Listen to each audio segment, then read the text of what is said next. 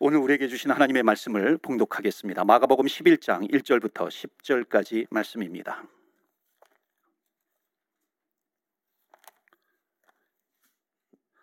마가복음 11장 1절부터 10절까지 말씀입니다. 신약성경 73페이지 찾으셨으면 우리 함께 다 같이 합독하겠습니다. 그들이 예루살렘에 가까이 와서 감람산 벳바게와 베다니에 이르렀을 때에 예수께서 제자 중 둘을 보내시며 이르시되 너희는 맞은편 마을로 가라. 그리로 들어가면 곧 아직 아무도 타보지 않은 나귀 새끼가 매어 있는 것을 보리니 오라.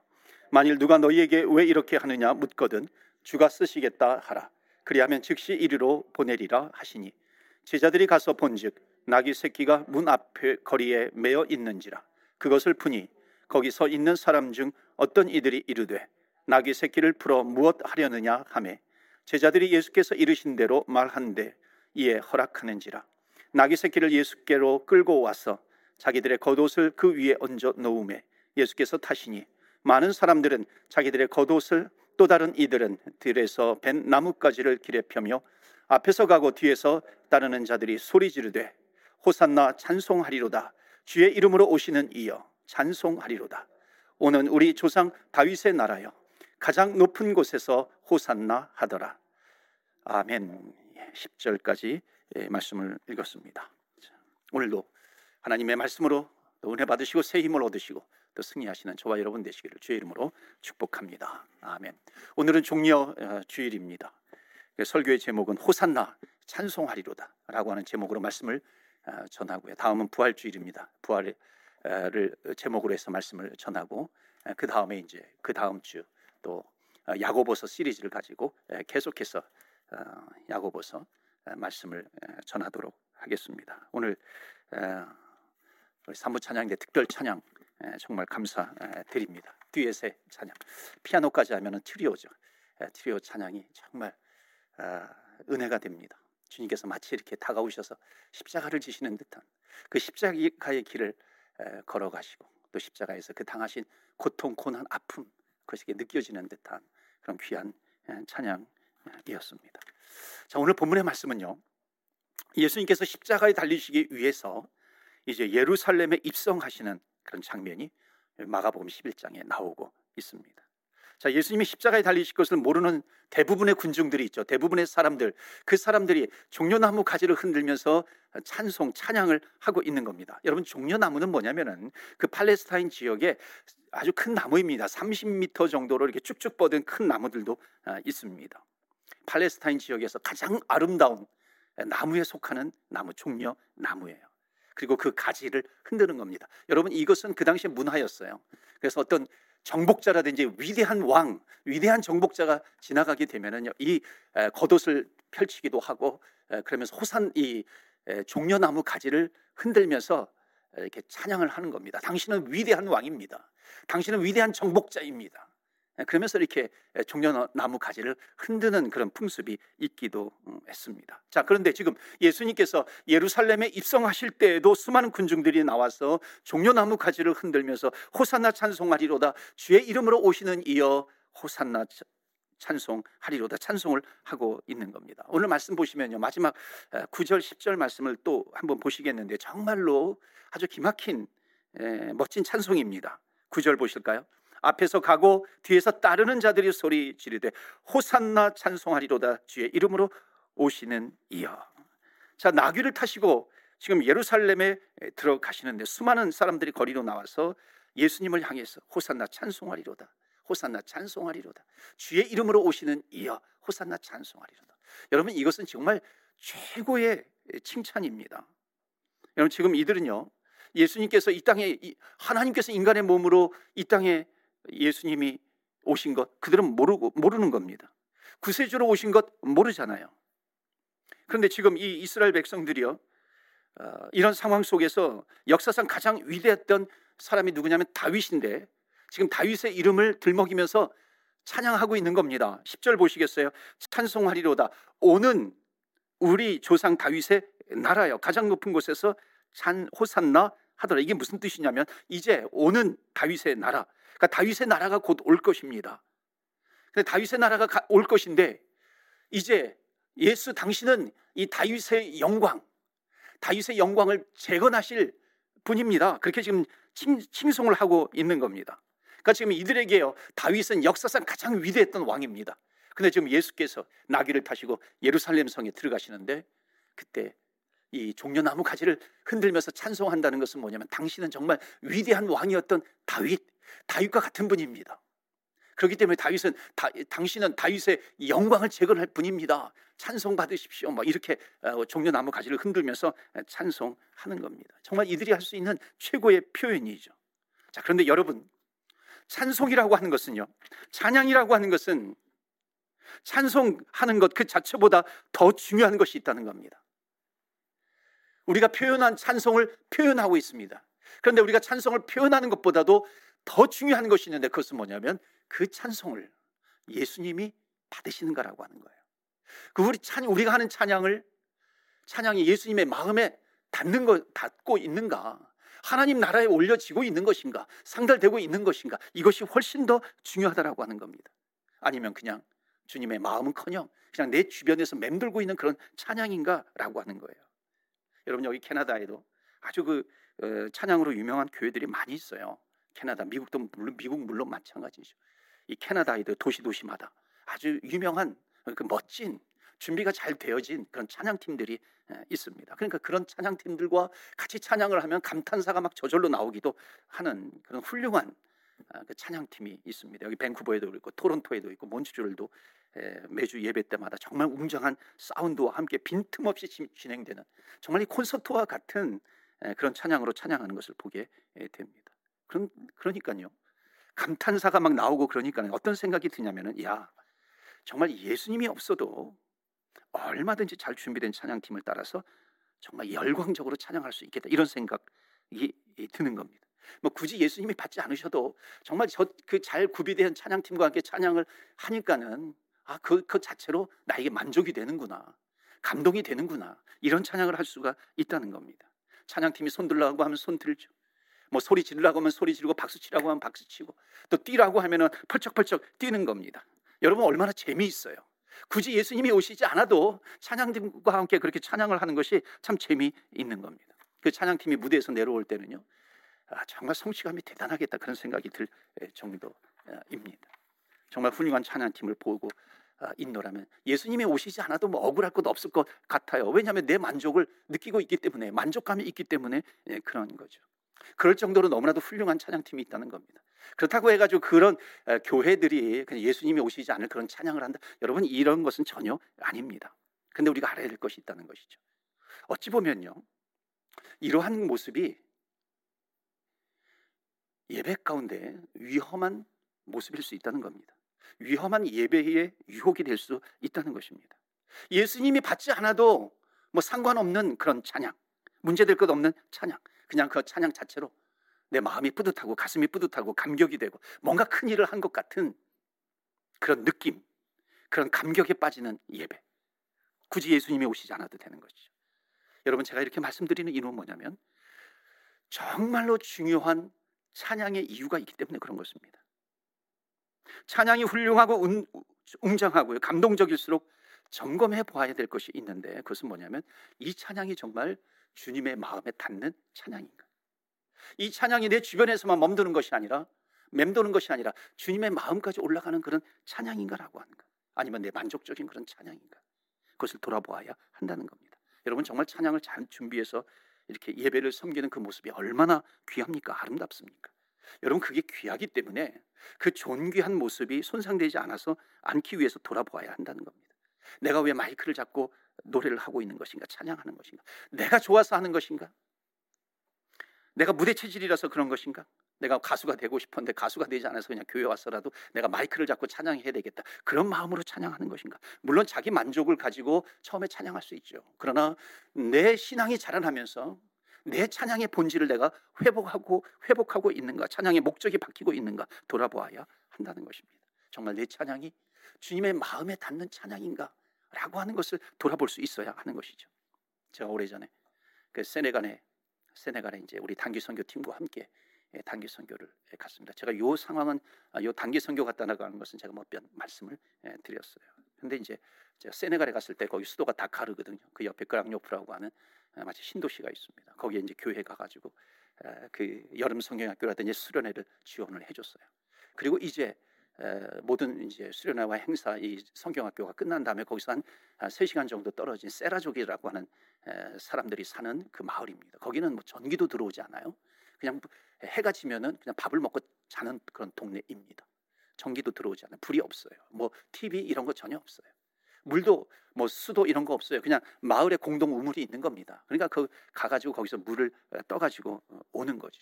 그러니까 집들이 막 이렇게 흙을 고로 지은 지은 아, 집, 뭐 토담집 같은데 거기에 뭐 양하고 염소하고 같이 예, 사는 겁니다. 정말 예수 믿는 것이 쉽지 않은 그런 동네. 무슬림이 90% 이상이 다 무슬림입니다. 아니 99.9%가 무슬림이죠. 거기에 이제 어, 그 현지 세네갈 목사님하고 어, 거기에 이제 전도하러 어, 들어간 겁니다.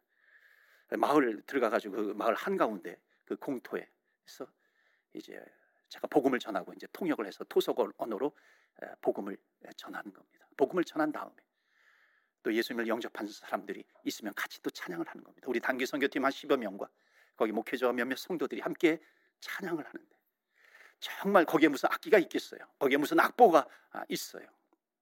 그냥 목숨을 걸고 찬송하는 겁니다. 그 흑인 특유의 그 막 허리를 굽혔다 폈다 굽혔다 폈다 하면서 찬양을 올려드리는 것이죠. 정말 아무것도 준비되어 있지 않지만은 정말 하나님 마음에 닿는 그런 찬양을 했던 기억이 납니다. 그 중에 예수님을 영접했던 그 자매는 정말 눈물을 흘리면서 몸을 떨면서 구원시켜 주신 하나님께 감사하면서 찬양을 올려드리는 그 모습. 주님 앞에 그 찬양이 올라가게 되는 것이죠. 주님 마음에 닿는 찬양입니다. 우리 옛날 한국 교회에서 한국 교회에서 우리 믿음의 선조도 할머니 할아버지들이 신앙생활을 할 때 찬송을 할 때 찬송가가 있잖아요. 찬송가에 그때 대부분 악보가 없었습니다. 그냥 찬송가 가사만 있는 것이죠. 그것도 세로로 되어 있어요. 그 우리 믿음의 선조들이 그 찬송을 부르는 겁니다. 그러니까 악보도 없고 뭐 이렇게 그런 거 없기 때문에 찬송을 하다 보면은 다 그냥 음, 비슷한 곡조의 찬송을 하는 겁니다. 어렸을 때 그런 기 억들이 나요. 그럼에도 불구하고 악보도 없지만 최선을 다해서 주님 앞에 찬양을 올려드리는 그 찬양이 주님 마음에 닿는 찬양이에요. 주님 마음 주님에게 올려드리는 찬양이 되었다는 것입니다. 저는 중국에 가본 적이 없어요. 그런데 중국에서 사역하시는 선교사님의 그 이야기를 들은 적은 있습니다. 중국에도 이제 북한과 같이 지학교회가 있는 거예요. 무슨 헛간 같은데 모여가지고 찬양을 하는데 그 찬양 인도자가 앞에 나와가지고 우리 어릴 어릴 때 여름 성야교 때 했던 이게 악보를 넘겨주는 거 있잖아요. 보면 내 같은 거 거기에 이제 가사를 적어가지고 그 이제 찬송을 같이 하는 겁니다. 그러니까 우리 이 선교사님 한국에서 가셨어요. 한국에서 찬양을 할 때는 우리 찬송가에는 보통 뭐 짧으면 이 두 구절로 돼 있고 또는 보통 세, 3, 절 4절로 돼 있어요. 5절 되면 5절짜리 부르면 막 짜증나기도 하잖아요. 누가 이 5절까지 되는 찬송을 만들었어. 찬, 5절 찬송을 부르면 1절, 2절은 다 까먹어 버리잖아요. 자, 그런 데서 이제 신앙생활 하다가 중국에 가가지고 찬송을 하는데요. 이게 한 장 한 장씩 넘기면서 찬양을 하는데 무려 몇 구절이냐면 59절의 찬송이 있는 겁니다. 그도 그럴 것이요. 이 그들의 찬송은 마치 이제 성경의 내용을 그냥 찬송으로 만들어 버린 겁니다. 그러니까 뭐 성경이 없어도 찬송을 하면서 성경 말씀들을 줄줄줄줄 이렇게 외우 암송하면서 찬양을 하는 거죠. 근데 1절, 2절, 3절 여러분 보통 이인해 하신 구세주여 찬송을 하면은 한 한 절 부르는데 1분 정도 걸릴까요? 그러면 50절까지 부르면 50분 정도 걸리는 겁니다. 이분이 어, 한 40절 정도 지났을 때 사람들을 이렇게 얼굴을 쳐다보았대. 얼마나 짜증나면서 부를까? 얼마나 불평하면서 부를까? 그런데 단 한 사람도 정말 불평하거나 짜증내는 것이 아니라 행복한 모습으로 찬송을 하고 있다는 겁니다. 그러니까 이분이 놀란 것이죠. 그걸 보면서. 근데 더욱 놀란 것은 찬양 인도하는 사람이 50절까지 불렀는데 우리 한 번 더 부릅시다 그렇게 하는 때가 있다는 겁니다. 까무라치는 것이죠. 그럼에도 불구하고 1시간, 2시간 찬양을 해도 정말 흐트러짐이 없이 행복한 모습으로 찬양하고 있는 것이죠. 하나님 마음에 닿는 찬양임에 틀림이 없습니다. 여러분 여기에서 오해하시면 안 돼요. 악기가 없는 목소리로만 찬양해 하나님이 받으신다. 그런 것이 절대 아닙니다. 훌륭한 악기를 구비하면서 찬양을 하든지 또는 목소리로만 찬양을 하든지 먼저 살펴야 될 것이 있다는 겁니다. 그것은 뭐냐면 이 찬양이 하나님 마음에 울리는 찬양인가? 올려지는 찬양인가? 그 마음에 닿는 예수님의 마음에 닿고 있는 그런 찬양인가라고 하는 겁니다. 혹시 우리가 찬양을 주님 앞에 올려드릴 때에 뭔가 내 생각대로 되지 않으면 내 계획대로 되지 않으면 못 견디는 그런 것 아닌가요? 내 생각대로 되지 않으면 내 각본대로 진행이 되어야 되는데 예배가 조금만 길면은 그냥 시계를 쳐다보면서 무언의 시위를 하는 그런 예배는 아닌가? 그런 찬양은 아닌가? 찬양 사역자가 한번 일어나서 같이 찬양하자고 그러면 일어났다가 아 빨리 앉혀야지 왜 이렇게 오래 서 있게 하는 거야? 그러면서 화를 내면서 찬양을 하는 것은 아닌가? 우리의 모습을 돌아보자라고 하는 겁니다. 모르는 찬송이 나오면 시작부터 기분 나빠가지고 끝까지 기분 나쁜 채로 찬송을 부르지 않아요. 찬양 소리가 커지면 크다고 해가지고 그것이 내, 내 귀에 거슬린다고 짜증을 내기도 하고 화를 내기도 하는 것이고 너무 작으면 작다고 안 부르기도 하고요. 기분 나빠 하는 겁니다. 여러분 모든 것이 내 귀에 맞아야 되고 또 내가 좋아하는 찬송인가 적당한 시기에 일어섰다 앉았다 하고 모든 것이 완벽하게 구비되어져야만 은혜 받는 예배. 그러니까 1년에 한두 번 정도밖에 은혜를 받지 못하는 겁니다. 모든 것이 완벽하게 구비되어야 돼요. 근데 희한하지 않습니까? 모든 것이 완비되었는데 그 갖춘 것 때문에 은혜를 받지 못하고 있는 거예요. 여러분 우리 성경 속에 찬송의 기적을 얘기하라고 합니다. 한다면 뭐니 뭐니 해도 바울과 신라가 감옥에서 찬양을 했을 때 옥문이 열린 겁니다. 얼마나 대단한 찬양을 했길래 그 찬양을 끝나고 나니까 옥문이 활짝 열리더라. 우리는 찬양을 해도 내 감옥과 같은 이 인생에서 내가 벗어나지 못하고 있는데 그렇게 얼마나 대단한 찬양이길래 감옥 문이 열렸을까라고 하는 겁니다. 근데 여러분 우리가 알아도 제대로 알아야 되는 겁니다. 찬송한다고 해서 옥문이 열리는 게 아니에요. 옥문이 열리는 찬송을 했기 때문에 옥문이 열리는 겁니다.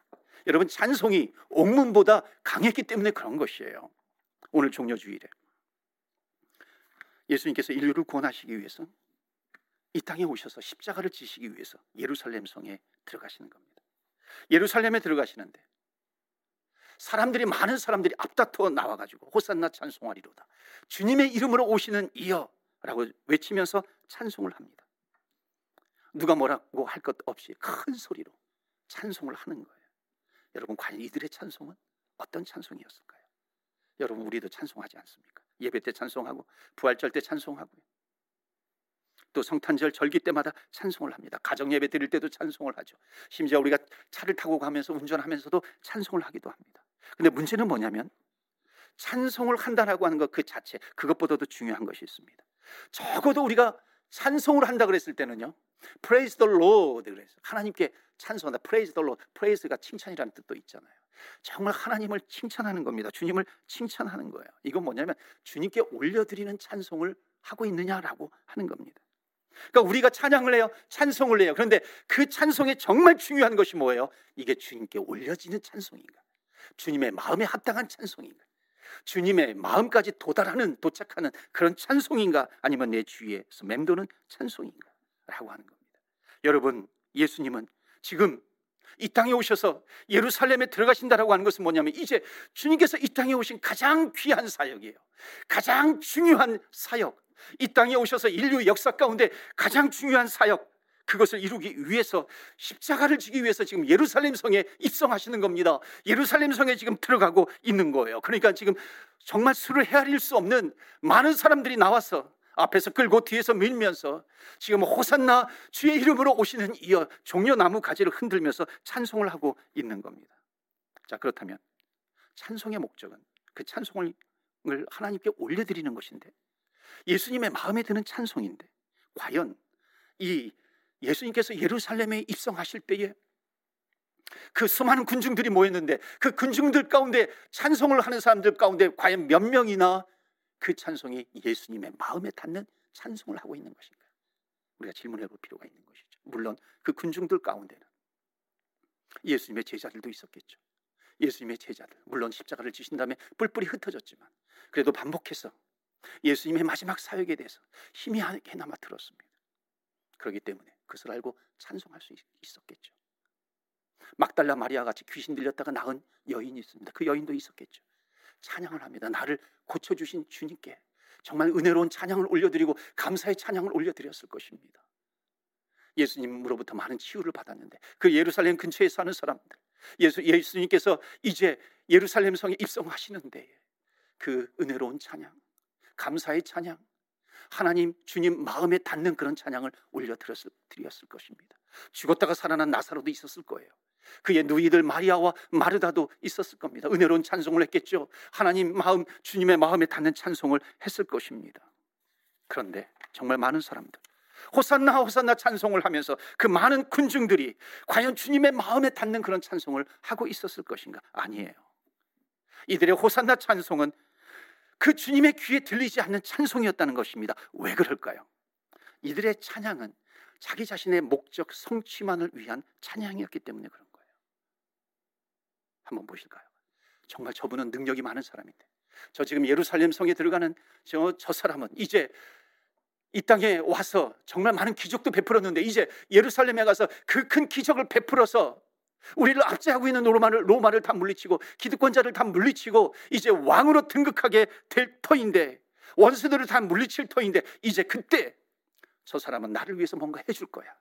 이제 저 사람의 나라가 올 터인데 나도 그 가운데 나도 한 자리를 차지해야지. 왜? 내가 그렇게 많이 그 저 사람을 쫓아다녔는데 따라다녔는데 이들이 지금 예수를 향해서 외치고 있는 이 찬양은요. 각각 자기의 만족을 위해서, 자기의 목적을 위해서, 자기의 야망을 위해서, 욕심을 위해서 지금 찬양하고 있는 거예요. 그러니까 그 찬양이 지금 예수님의 마음에 닿고 있는 찬양이 아니라고 하는 겁니다. 자기의 만족을 위해서, 자기의 목적을 위해서 호산나 주의 이름으로 오시는 이여, 호산나 다윗의 자손이여, 호산나 다윗의 그 영광을 다시 이루실 그 왕이시여 하면서 찬양하고 있는 찬양은요. 그 입술로는 찬양한 듯이 보이지만은 자기 만족을 위한 자기 야망을 위한 그런 찬양이었다는 겁니다. 그러니까 주님의 귀에 들리지 않는 찬양이죠. 왜 그런지 아십니까? 이들은요. 이제 5일 후에 이들이 주님을 향해서 찬양했던 이 찬양이 나중에 저주로 바뀌어요. 나중에 욕으로 바뀌는 겁니다. 이렇게 정말 찬양했던 이 사람들이 예수님께서 왕이 아니라 정말 무능력하게 십자가에 못 박혀 죽어버리니까는 5일 만에 욕으로 바뀌면서 저를 십자가에 못 박아버려라. 저를 십자가에 못 박아버려라. 그 찬송했던 이 사람들이 저주하는 욕으로 욕을 욕으로 바뀌는 그런 입술을 가진 군중으로 바뀌었다는 겁니다. 아주 무서운 군중이에요. 싸나운 군중으로 바뀌어 버린 것입니다. 여러분 찬송을 왜 하나요? 우리가 찬송을 하는 이유가 무엇인가요? 여러분 그렇지 않습니까? 단지 주님이시기 때문에. You are my Lord. You are my Savior. 나를 구원해 주셨기 때문에. 여러분 이거 이것이 다 아니겠어요? 이것 이것이면 되는 거죠. 예수님을 찬송하는 겁니다. 여기 이민교회 아, 찬양 사역자로 섬기는 분의 찬양에 이 찬양에 관한 관증을 듣고 얼마나 은혜가 되었는지요. 얼마나 감동이 되든지요. 이 미주 지역에서 이제 찬양 사역으로 섬기는 분입니다. 이분이 어렸을 때 엄마가 어린 자기를 버려두고 도망갔어요. 중학교 때 아버지와 단둘이서 이민을 온 겁니다. 혼자 있을 때 기타를 치면서 얼마나 외로웠겠어요. 기차를 치면서 그 외로움을 달래는 것입니다. 나중에 교회에서 찬양 인도를 하게 되었어요. 그러면서 이분이 하나님을 만나면서 찬양을 하면서 찬양 인도를 하면서 그분의 기도 제목은 딱 하나예요. 하나님 내가 열심히 찬양 해 드릴 테니까 찬양 인도할 테니까 우리 어머니 좀 만나게 해주세요. 정말 목이 터져라 찬양을 한 거예요. 그리고 결국 자기를 버렸던 어머니를 만났어요. 근데 만나자마자 그 앞에서 불치병으로 자기 눈앞에서 돌아가신 거예요. 순간 분노가 막 치밀어 오르더래요. 내가 이렇게 찬양하는 하는 가운데 내 기도조차 응답해 주시지 않는 그 하나님 내가 왜 뭐하러 찬양을 해? 내가 찬양할 필요가 뭐가 있을까? 고민하고 방황을 하게 된 거예요. 근데 하나님의 은혜로 자기를 돌아보게 된 거예요. 내가 왜 찬양을 하는 것인가? 찬양을 하는 이유가 무엇인가? 그것을 고민하게 되고 다시 한번 생각하게 된 겁니다. 그러면서 내가 이런 상황 가운데서도 내가 찬양할 수 있을까? 내가 이런 상황, 상황 가운데서도 내가 찬양할 필요가 있을 것인가? 내가 찬양해야 하는 것인가? 그런데 내가 정말로 찬양하는 사람이라고 한다면 어떤 상황 가운데서도 내가 하나님께 찬양해야 되지 않을 것인가? 비록 기도 응답이 되지 않는다 할지라도 그럼에도 불구하고 하나님은 정말 신실하신 분이라고 내가 찬양해야 되지 않을 것인가? 이런 생각이 들기 시작하니까요. 자기 마음에 있었던 원망, 분노 이런 것이 하나씩 하나씩 사라지더라는 겁니다. 그래서 여러분 찬양에는요 정말 눈물이 있어요. 찬양을 하면 그 주님의 마음에 닿는 찬양을 하면 눈물이 있는 찬양이 되는 거예요. 비록 내가 고통을 통과하면서 기도 응답이 되지 않는다 할지라도 그 크신 하나님을 찬양할 때 힘이 있어요. 왜 그런 줄 아세요? 내가 당하고 있는 어떤 고난과 고통과 시련보다도 더 크신 분이 누구예요? 하나님이세요. 그 하나님을 하나님 자체를 찬양하는 거예요. 그 찬양에 힘이 있다는 것입니다. 여러분 찬송은 내 만족을 위해서 찬송하는 게 아닙니다. 내 야망을 위해서, 내 목적을 따내기 위해서 부르는 찬양이 아닌 거죠. 단지 그분이 하나님이시기 때문에, 나의 구세주이시기 때문에, 내 주님이시기 때문에 찬양하는 것입니다. 여러분 이 백성들은요, 이 군중들은 호산나 주의 이름으로 오시는 이여 찬송을 했지만은 자기의 만족을 이루지 못하니까 자기의 목적을 이루지 못하니까 5일 만에 예수님을 십자가에 못 박으라고 저주의 목소리로 바뀌는 그런 찬송이 되어서는 안 된다는 것입니다. 여러분 바울과 신라가 감옥에서 찬송을 할 때, 여러분 찬송의 능력이 감옥 문의 그 힘보다도 강하기 때문에 여러분 그 감옥 문이 열린 겁니다. 그러면 여러분 왜 찬송의 능력이 옥문의 능력보다도 강한 것이에요? 옥문이 왜 스스로 열린 것입니다? 그 목적이 감옥 문을 열기 위한 찬양이 아니라 내가 감옥에 있는들 어찌 어떠랴? 내가 감옥 밖에 있으면 어떻고? 내가 정말 가난한 데 살고 있으면 어떻고? 내가 왕궁에 살고 있으면 어떤가? 어떤 상황 가운데서도 나의 왕 대신 예수 그리스도를 내가 찬양하리라 찬송하리라 찬양하리라. 그 찬양이 주님의 마음에 닿은 겁니다. 주님께서 그 옥문을 열어주신 것이죠. 하나님이 감동, 감동을 하셨는데 그 옥문을 안 열어주시겠습니까? 우리는 비록 실제로 감옥에 갇혀 있지 않지만 정말 내 어깨를 짓누르는 정말 무거운 짐이 있습니다. 그러나 그런 무거운 짐이 있다 할지라도 그 무거운 짐보다도 더 크신 더 위대하신 하나님을 찬송할 때에 하나님께서 우리의 무거운 짐을 열어주시는 다 없애주시는 겁니다. 우리의 무거운 짐을 다 내려놓게 하시고 주님께서 대신 져주시면서 우리의 짐을 가볍게 해주시는 예수 그리스도 그게 찬송의 힘인 것이죠. 여러분 어떤 상황 가운데서도 주님 마음에 닿는 주님께 올려드리는 찬양을 하시는 저와 여러분 되시기를 주의 이름으로 축복합니다. 아멘. 자, 두 번째로요. 7절, 8절 보겠습니다. 오늘 본문의 말씀 7절 보시면 나귀 새끼를 예수께로 끌고 와서 자기의 겉옷을 그 위에 얹어 놓음에 예수께서 타시니 많은 사람들은 자기들의 겉옷을 또 다른 이들은 들에서 벤 나뭇가지를 길에 펴며 군중들이 겉옷을 벗어서 예수님 가는 길에 펴 놓은 거예요. 여러분 이스라엘 백성들이 그 겉옷을 펴 놓는 거는요 그 당시에 문화라고 제가 말씀을 드렸죠. 여러분 그 왕이 행차를 할 때 자기의 겉옷을 어, 펴서 그 앞에다 놓고 그 자기의 겉옷을 밟고 지나간다라고 하는 것에 큰 의미가 있어요. 그것은 뭐냐면 You are my Lord, my curious. 당신은 나의 주님이십니다. 나의 주인이시고 나는 당신의 servant, 나는 당신의 종입니다. 나를 밟고 지나가소서 그런 의미가 여기에 담겨져 있는 거예요. 그 이스라엘 백성들에게 이 겉옷이라고 하는 것은요 굉장히 소중한 겁니다. 이 겉옷은 어찌 보면은 자기 존재 자체입니다. 지금이야 뭐 그냥 기계로 여러 똑같은 옷들을 만들어내지만 이때는 다 handmade예요. 그리고 자기가 가지고 있는 이 겉옷은 한두 벌밖에 없고요. 이것은 자기 재산이기도 합니다. 밤에는 또 일교차가 크기 때문에 이 겉옷이 없으면 그냥 얼어 죽을 수도 있어요. 그렇기 때문에 그 겉옷이 자기의 또 이불이 되는 것이고요. 이게 자기의 재산이기 때문에 돈이 없을 때 전당포에 가가지고 자기 겉옷을 맡기고서 또 돈을 빌릴 수도 있고요. 또 이 전당포 주인은요 해가 지기 전에 그것을 또 주인에게 돌려줘야 돼. 그럴 정도로 아주 중요한 생필, 생필품이 바로 이 겉옷입니다. 자 지금 이스라엘 백성들인 예수님께서 예루살렘 성에 입성하시는데 지금 자기들의 겉옷을 펴서 지금 깔아드린 겁니다. 자, 그러면 겉옷을 깔아드린 깐 이 백성들의 이 군중들의 본 마음은 무엇일까요? 여러분 이거예요. 내가 지금 당신 예수님 지금 예루살렘 성에 입성하는데 내가 겉옷을 갈아드립니다. 하나밖에 없는 이 겉옷은 나에게 너무나도 소중한 거예요. 나에게 너무나도 중요한 것인데 이것을 갈아드립니다. 이것을 밟고 지나가소서.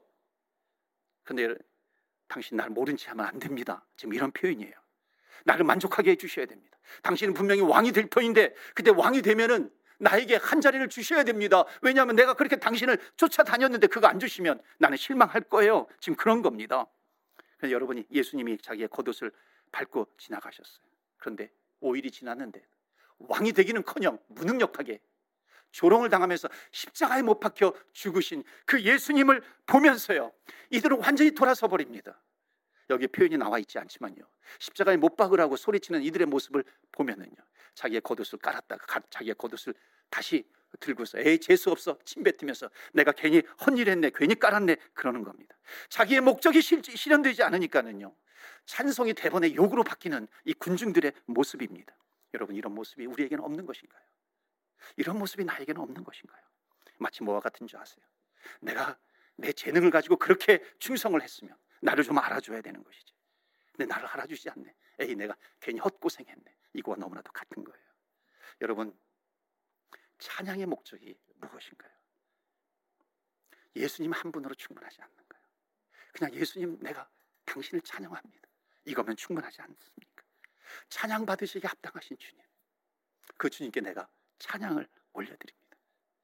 간혹 정말 귀한 간증들을 하는 것을 듣게 됩니다. 그런데 또 이렇게 질문하는 분이 있어요. 아, 간증 좀 하시겠어요?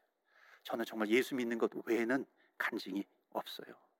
예수 믿은 것 외에는 간증거리가 없어요. 원래 여러분 간증 중에 최고의 간증이 뭔지 아십니까? 내가 예수님을 믿게 되었다라고 하는 간증이에요. 여러분 이것만큼 큰 간증이 어디 있겠어요? 내가 큰 교통사고를 났어요. 뭐 백중칠도 정말 많은 충돌 가운데 내가 살아나는 이 기적의 간증 이것보다도요. 건물이 무너졌어요. 그 중에 많은 사람들이 죽었는데 나 혼자 살아났다라고 하는 이 기적의 간증보다도 내가 죄 중에 태어났어요.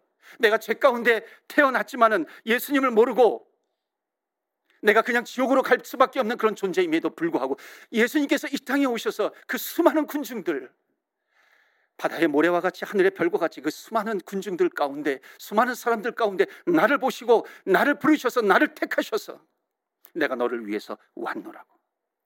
정말 신비로운 은혜 정말 신비롭게도 주님께서 나를 찾아오셔서 나를 만나 주시고 나를 구원시켜 주셔서 영원한 지옥으로 빠질 수밖에 없는데 영원한 생명 영원한 천국으로 인도해 주신 이 신비로운 은혜 그 주님께서 나를 위해서 이 땅에 오셔서 십자가에 죽으셨는데 나에게 구원의 길을 열어주셨는데 그리고 내가 영원한 생명을 내가 얻게 되었는데 여러분 이것보다도 큰 간증이 어디 있겠어요? 이것보다도 중요한 간증이 어디 있어요?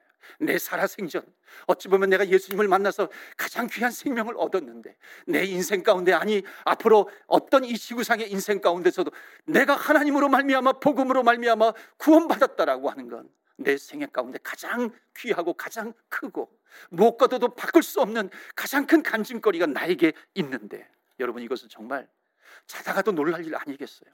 영원한 지옥으로 빠질 수밖에 없는데 영원한 생명으로 옮겨주신 이 하나님의 그 크신 은혜 여러분 어디에서 태어나셨나요? 저희가 태어난 곳은 충청남도 홍성입니다. 물론 홍성을 잘 몰라요. 그리고 이제 서울 와서 서울에서 자랐어요. 여러분 내가 태어난 홍성과 내가 자란 서울과 예수님이 태어나신 이스라엘과 여러분 그것이 무엇인 상관이 있겠어요? 상관이 있더라고요. 내가 살고 있는 이 밴쿠버와 예수님께서 십자가에 죽으신 예루살렘과 그것이 무슨 상관이 있는 것인가? 상관이 있더라고요. 정말 지구 반대편에 있는 것 같지만은 그 예루살렘에서 이스라엘에서 십자가에 죽으신 그 주님께서 이 땅에 오셔서 나에게 오셔서 나에게 구원을 베풀어 주신 것입니다. 여러분 이것이 기적이 아니고 뭐겠어요? 기적 중에 기적인 것이죠. 우리는 지금 예배를 드리고 있어요. 함께 모여서 예배를 드리든지 온라인으로 예배를 드리든지 예배를 드리고 있어요. 여러분 이 예배 밖에 있는 사람들이 얼마나 많아요. 근데 예배 안에 있는 나. 여러분 이건 기적 중에 기적 아니겠습니까? 내가 죽을 수밖에 없는 죄인인데 용서받고 구원받은 것. 여러분 이것이 최고의 간증이라고 하는 겁니다. 여러분 이것이 나에게 있다면 나에게 비록 다른 간증이 없다 할지라도 아니 다른 간증 하나도 없어도 괜찮은 거예요. 얼마 전에 예수 믿은 분이 간증하는 것을 들었어요. 내가 내 입술로 찬양을 하요. 내 입술로 예수님을 만나기 전에는 예수님을 만나기 전에는 그냥 내가 좋아서 찬양을 했어요. You raise me up. You raise me up. 그냥 이것이 그 어떤 중요한 의미인지도 모르지만 그냥 그 찬양을 하니까는 괜히 좋은 거예요. 괜히 힘이 나는 거예요. 위로가 되는 거예요. 그런데 정말 주님을 만나고 보니까는 주님께서 나를 위해서 마련해 주신 찬양이야. You raise me. 주님께서 나를 일으켜 주시고 정말 우울증 같은 데 빠질 수밖에 없고 힘든 이런 이민 생활 가운데 주님께서 나를 위해서 예비해 주셨고 주님께서 주님을 만나고 나니까 주님께서 내 삶을 인도해 주시더라라고 하는 것입니다. 내가 주님을 만났어요. 내 주님을 만나고 나니까는 무슨 부적 같은 게 무슨 소용이 있겠어요? 집에 있는 부적, 자동차에 있는 부적 이것을 다 떼어버리는 겁니다. 물론 두렵죠, 힘들죠. 일본에서도요. 예수 믿을 때에 어떤 일이 있었냐면 가미따나라고 그 집집마다 다 우상들이 있잖아요. 예수 믿고 나니까 이것을 없애버려야 되는데 없애버리기 어려운 거예요. 그때 이제 크리스찬들이 가가지고 그 우상들을 다 없애주었던 것이죠.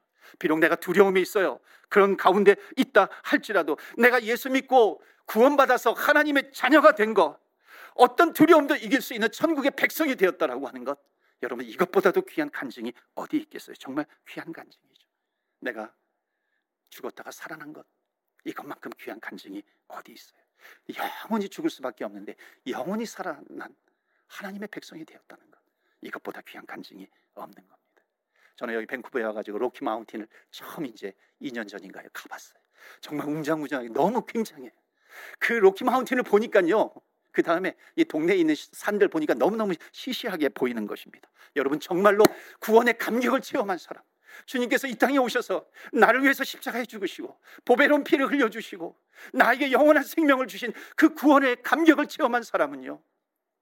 비록 내가 만 가지 기도 제목이 있는데 그 기도 제목이 응답되지 않는다 할지라도 나에게 가장 귀한 축복을 주셨기 때문에 그것으로 감사할 수 있다는 겁니다. 그래서 찬양 가운데 만 입이 내게 있으면 그 입다 가지고 여러분 만 가지 기도 제목이 없다 할지라도 그 응답이 없었다 할지라도 내가 만 입이 있다 만 가지 입을 가지고 있어도 그 입을 가지고 오로지 주님을 찬양할 수 있는 것. 여러분 그만큼 우리의 구원은 귀한 것이에요. 구원은 놀라운 것입니다. 여러분 만 입을 가지고 불평하는 입술, 불만을 원망하는 입술이 아니라 예수님 한 분만으로 족합니다. 내가 그 주님을 찬양합니다. 찬양하는 것이 다윗. 다윗은 들로 동굴로 피신하고 도망 다니면서 가장 그 인생 가운데 고통이 깊었을 때에 저주스러운 인생이었을 때에 그가 고백한 고백은 여호와는 나의 목자시니 내게 부족함이 없으리로다. 여호와는 나의 목자시니 내가 뭐가 더 필요하겠어? 지금 그 고백을 하고 있는 거예요. 여러분 여호와가 나의 목자신데 나의 구세주가 되시는데 뭐가 더 필요하겠습니까? 예수님께서 오셔서 나를 살려 주셨으면 됐지. 뭐가 더 필요하겠어요? 예수님께서 나를 위해서 십자가에서 발가벗겨 주셨는데 내가 겉옷 하나 벗어 주는 것 그것이 뭐가 대단하겠어요? 주님께서 이 땅에 오셔서 그 조롱을 받으셨는데 내가 애꿎은 소리 하나 듣는 것 그것이 얼마나 대단해요. 얼마나 그것이 큰 거예요. 주님께서 나를 위해서 십자가에서 물과 피를 다 쏟으셨는데 내가 주님을 위해서 땀 한 번 흘리는 것 여러분 그것이 얼마나 큰 일이겠어요. 주님께서 나를 구원하시기 위해서 이 땅에 오셨는데 아무 조건 없이 나를 위해서 이 땅에 오셔서 십자가에 죽으셨는데 내가 주님 앞에 찬양을 올려드리는 것 여러분 여기에 무슨 목적이 있겠어요? 여기에 나의 무슨 야망이 있겠어요? 나를 구원해 주신 주님을 찬양하는 것 아니겠습니까? 어떤 감옥 같은 인생 고난이 깊다 할지라도 그 무거운 짐이 내 어깨를 짓누르고 있다 할지라도 사방으로 우겨쌈을 당한다 할지라도 기억하세요. 우리의 찬양을 받으실 하나님을 향한 그 하늘은요 활짝 열려 있어요. 그렇기 때문에 우리가 찬양을 할 때 주님 한 분으로 족합니다.